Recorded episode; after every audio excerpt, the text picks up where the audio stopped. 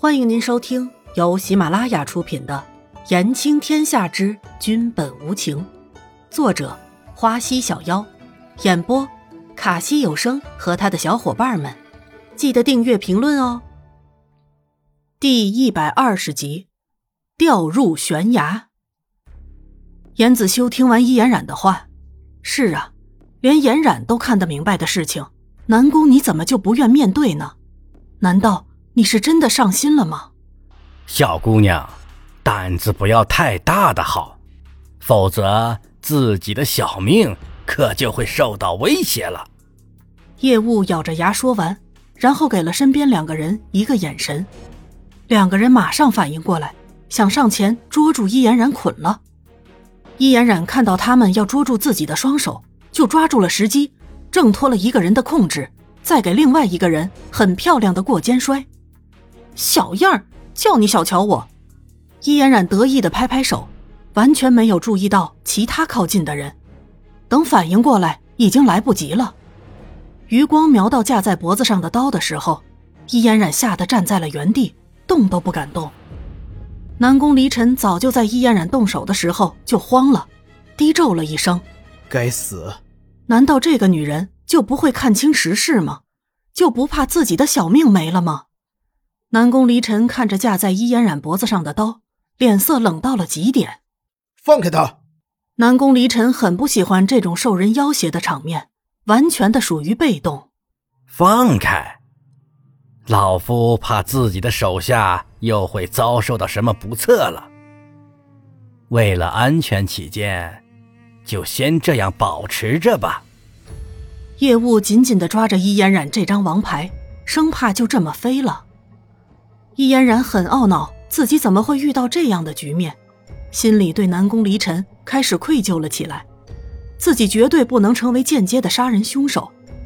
看了一眼脚边的悬崖，脑中浮现了一个念头：如果就这样跳下去，那么会不会回到现代呢？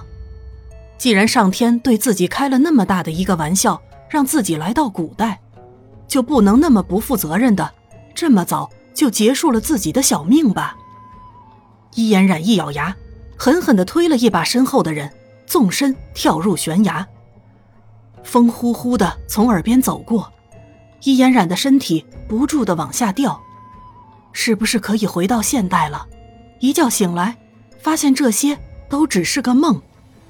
可是，我为什么好像有点舍不得的感觉？意识一点点模糊了。所有的人都没有想到，伊嫣然会自己从那么高的悬崖上跳下去。叶雾这一次算是完全失算了，看着自己手里的最后一张王牌就这样飞了，所有的希望都没有了。